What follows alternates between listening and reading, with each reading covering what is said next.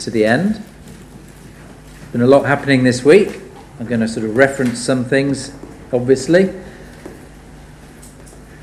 But there's a question that comes up in this passage which I think is relevant for all of us today. What sort of king is Jesus? What sort of king is he? What sort of leadership? What sort of kingdom? What sort of rule?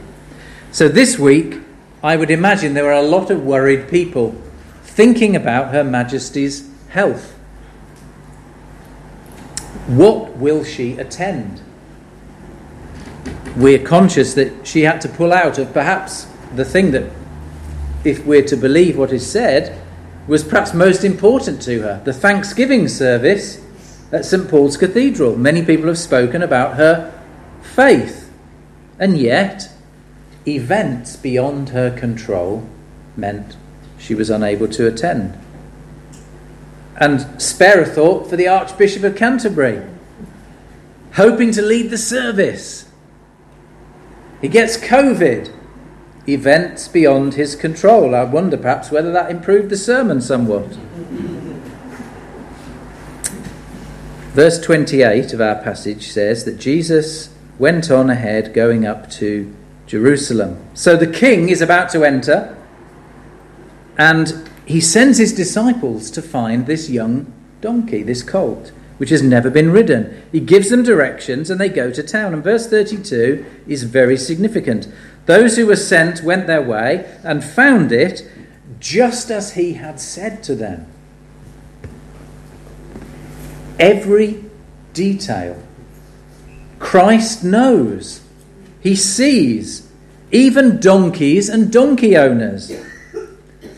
The Lord's plan, sorry, the Lord's life perfectly follows God's plan. The death, the resurrection, the donkey, the details, they're all in His control. Nothing is outside of His control. Now, does that alarm you?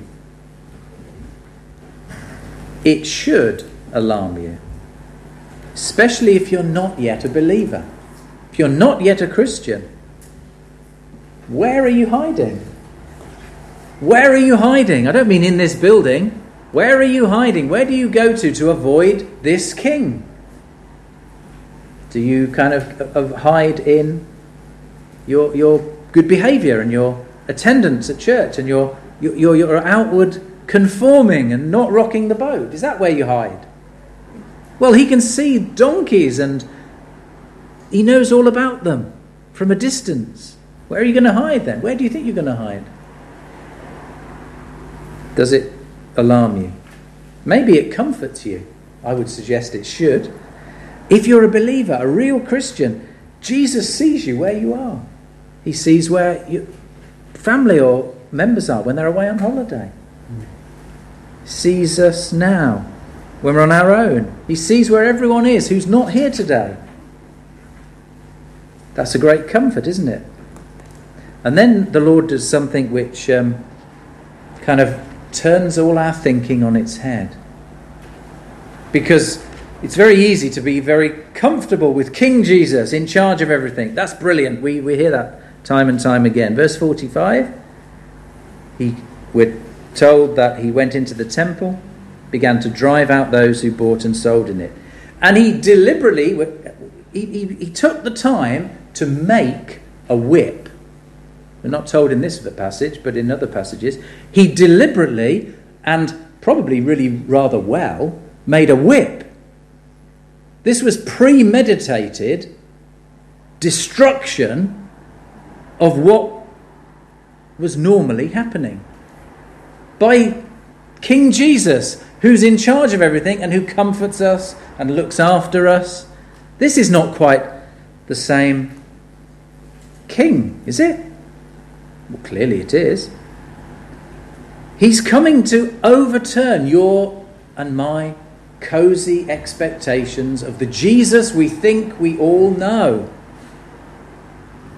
I mean, who knew that the Queen had marmalade sandwiches in her handbag? What a surprise! I don't think I've ever seen her smile so much, have you?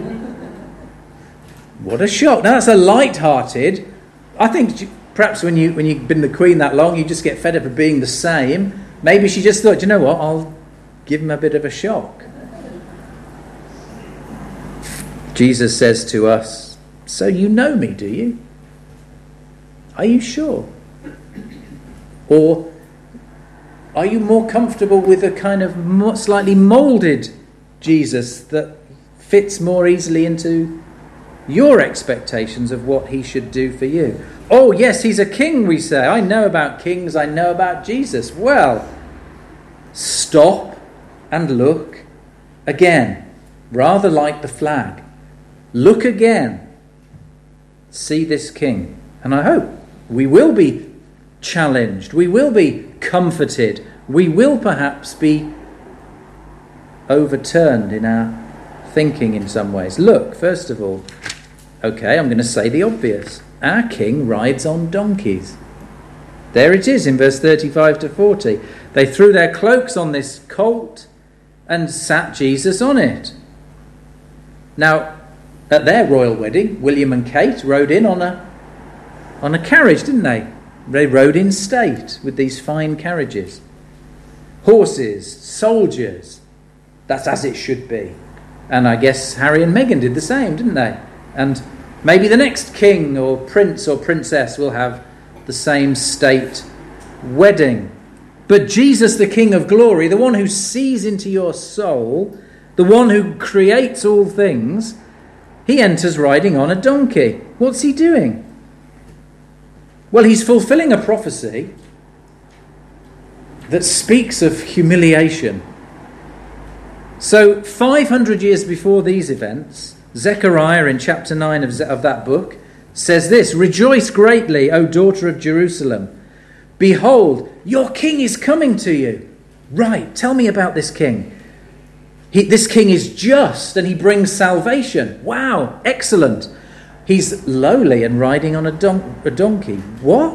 What? Sorry? He's the king bringing salvation, bringing justice, and he's surely he's riding on a on a war horse. No, he's riding on a donkey.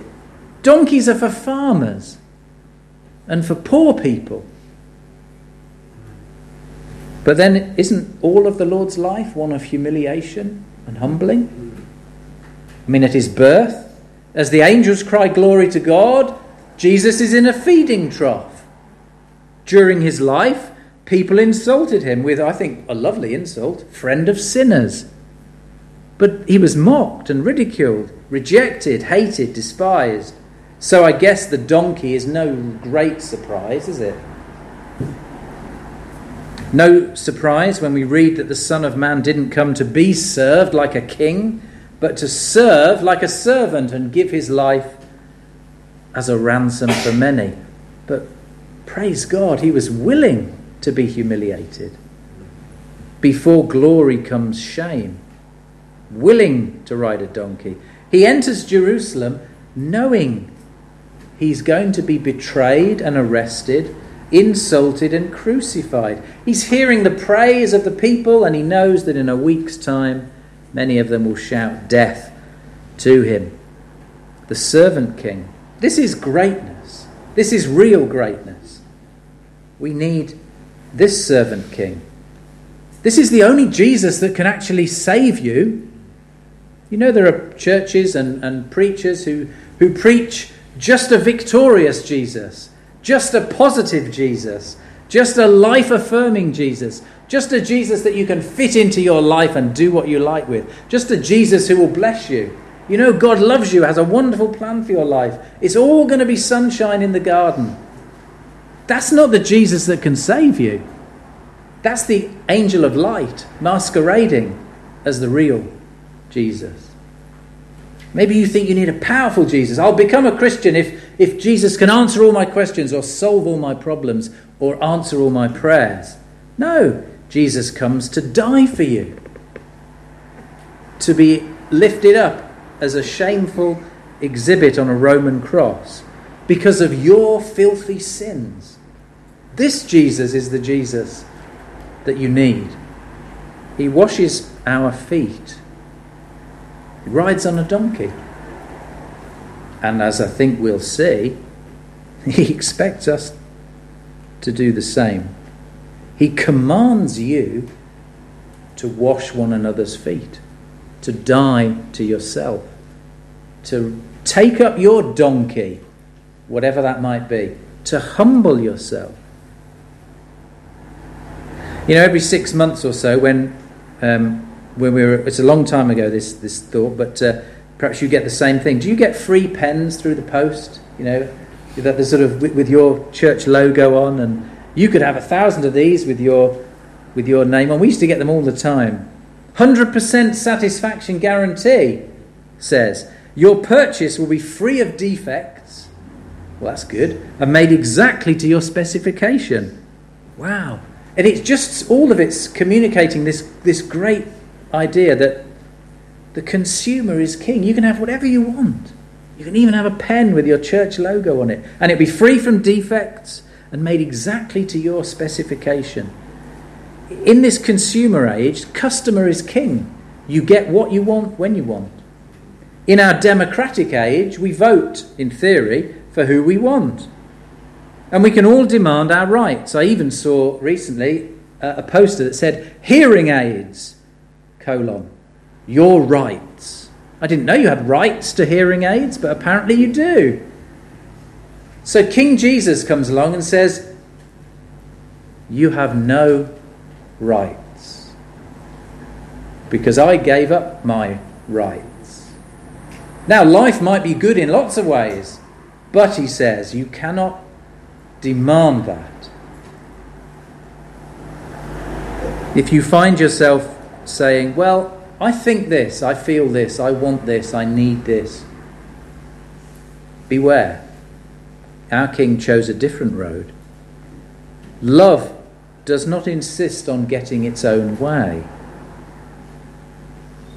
That can work out in families, that can work out in churches, that can work out in marriages, that can work out at work. It's, it's really greatness to know that you're right, but not to open your mouth sometimes.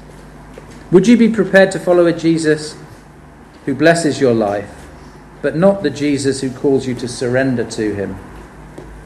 The Jesus who says, Get on your donkey, take up your cross, die to yourself. He rides donkeys. That's not quite the same, is it?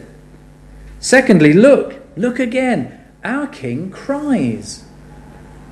He cries.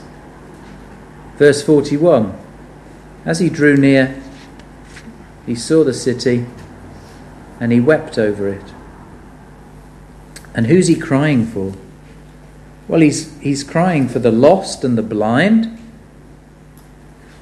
And he's, he's weeping for his enemies. For those who today shout Hosanna, but on Friday crucify. They wanted Jesus the freedom fighter, you see. They wanted to get rid of the Romans. They wanted that Jesus. But he gives them another Jesus. He gives them a weeping Jesus who dies on a Roman cross to save his people. And the people can't stomach a king like that in the last few years, there's been a big drive um, for workplaces to be kind of more real. There's a good word, real. And you can bring your whole self to work. That's the drive. Bring your whole self to work. In other words, you can be the same person at work as you are at home. Uh, but I read an article this week that said, uh, mm, you know, people are getting a bit tired of people bringing their real selves to work. And it might not be quite so good. In fact, often relationships seem to work out better when people kind of bring their work self to work and leave. You know, we, we can only take so much honesty, can't we? You know, you know, I'm, I'm really glad that you can share all your problems at work, but are you actually doing anything? There's a kind of balance, isn't there? Well, Jesus here is kind of bringing his whole self. Do we like it? I'm not sure we want a king who cries, do we? But Jesus weeps. Jesus weeps for his lost and blind enemies. How do powerful people normally treat their enemies? Uh, this last week, I saw a Russian MP pleading with Mr. Putin for the war to stop. And I read the comments under the YouTube video which said, Goodbye, Alexei, we probably won't see you again. Slava Ukraine. Why? That's how powerful people treat their enemies, isn't it? Is that how you treat those who disagree with you? Is that how I deal with them? Jesus weeps. He weeps for people destined for hell. This is how we should see people who are opposed to us. A few years from now, after these events, Israel rebelled against Rome, and Rome's revenge was terrible. AD 70, they destroyed Jerusalem, they destroyed the temple. All that's left are a few bricks, the Wailing Wall. Women, children, men, boys slaughtered. Jesus weeps for them. And that's just a shadow of a more terrible day. On the last day, when Jesus comes as judge, and people will cry out for the mountains to fall on them, to hide them from the wrath of the Lamb. Christ must deal with our sin, and he will judge. Though the Bible tells us, I take no pleasure in the death of the wicked, but that the wicked should turn from their sins and live. And even in this chapter, Jesus has already warned us. If you just look back, um, verses 11 to 27, this parable that's just come before is about the noble who went away to be made king, just like Caesar would do. And the citizens said, We don't want him as king. But he was made king. And what happens? Well, he rewards the faithful servants and he slays his enemies before him. But Jesus, Prince of Peace, weeps. If you're not a believer, do you know Jesus weeps for his enemies? What does Jesus think of you? Maybe you think of him as powerful and king and scary, but he's weeping for those who are not yet believers. What does Jesus think of you? What love does he have for you? You're in danger. Jesus weeps. Have you ever really known love like that?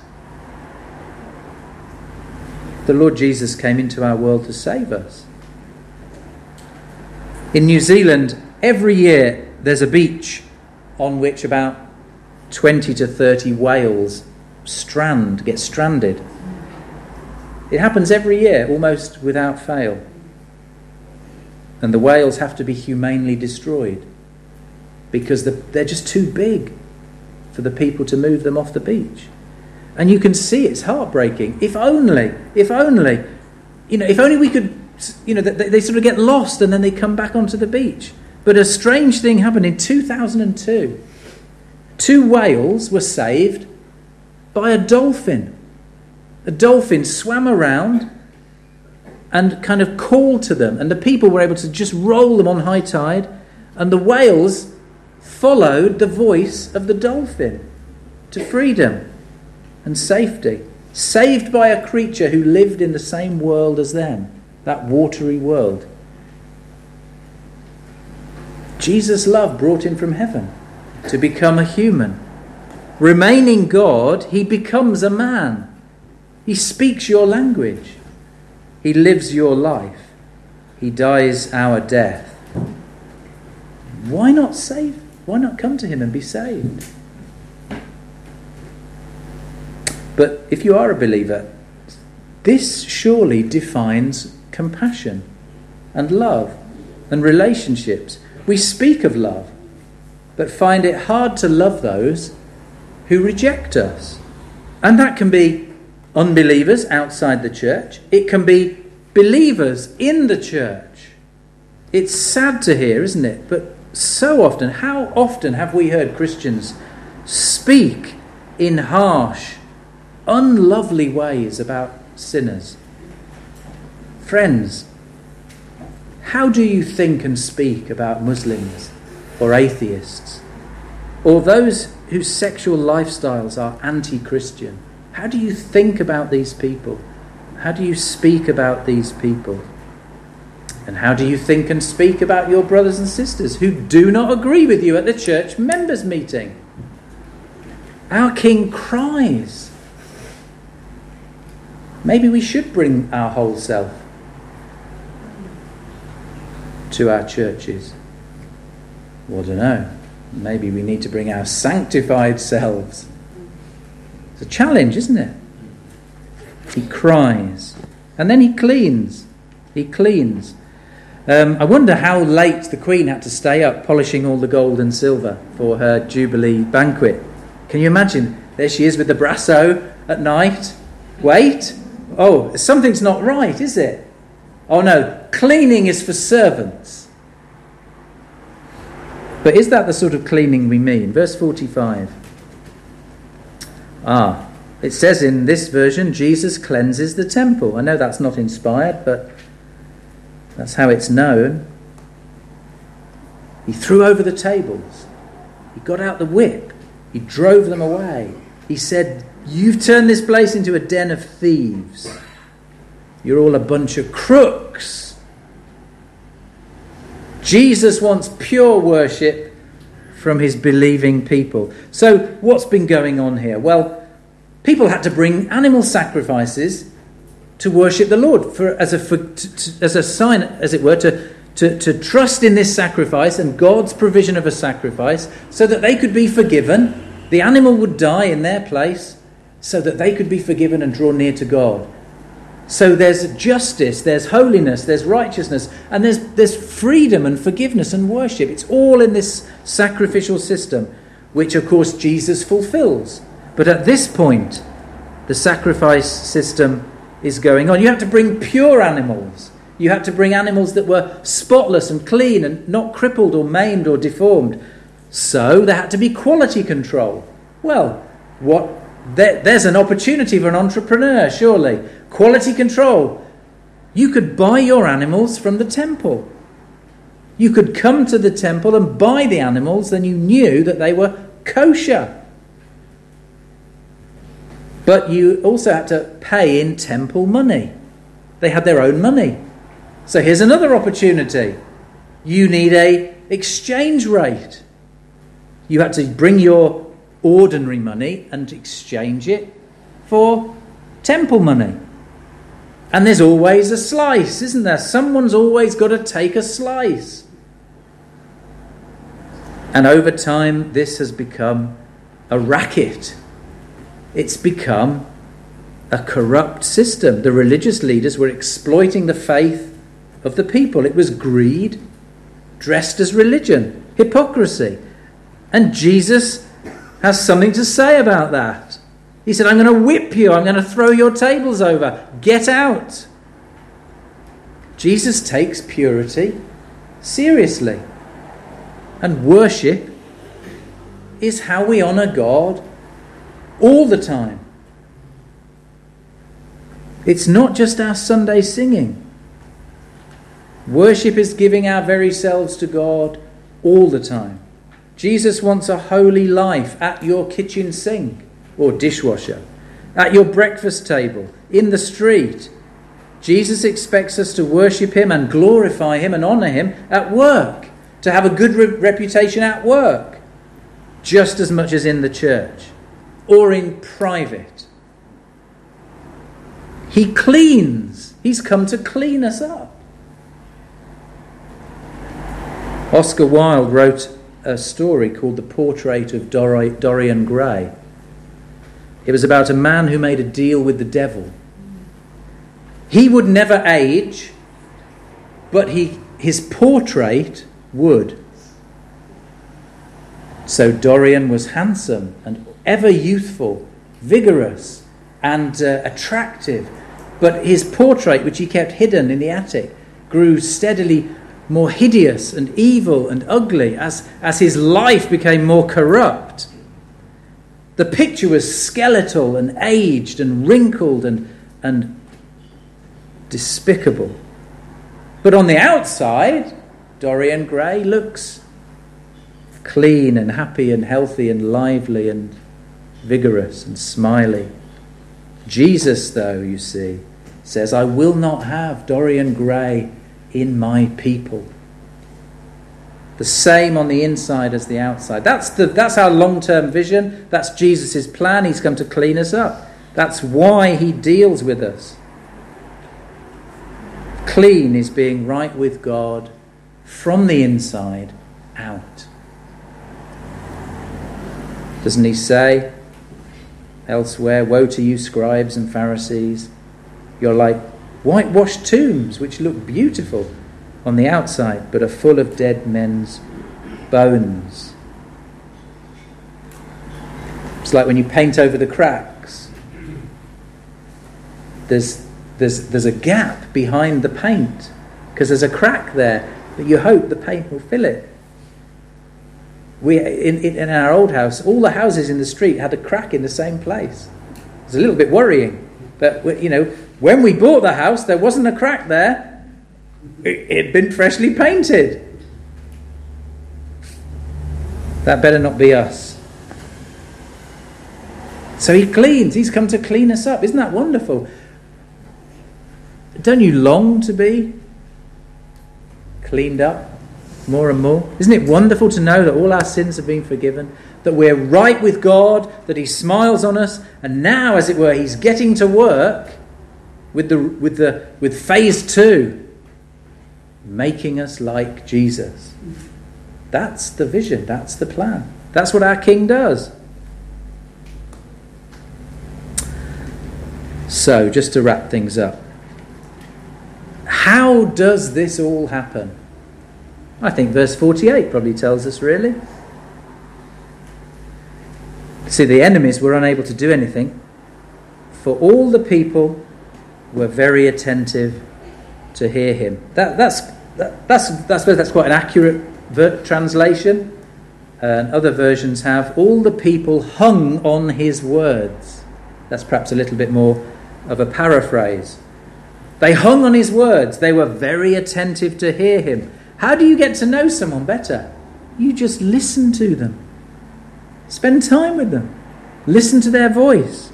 And as you get to know someone, you can tell a great deal about what they say just by the way they say things, can't you? Listen to his voice. How do you change? He's going to change you as you listen. I think we're often very, very quick at speaking. We like to tell other people how to live. We like to perhaps even tell ourselves how we think we should live. Listen. Stop talking.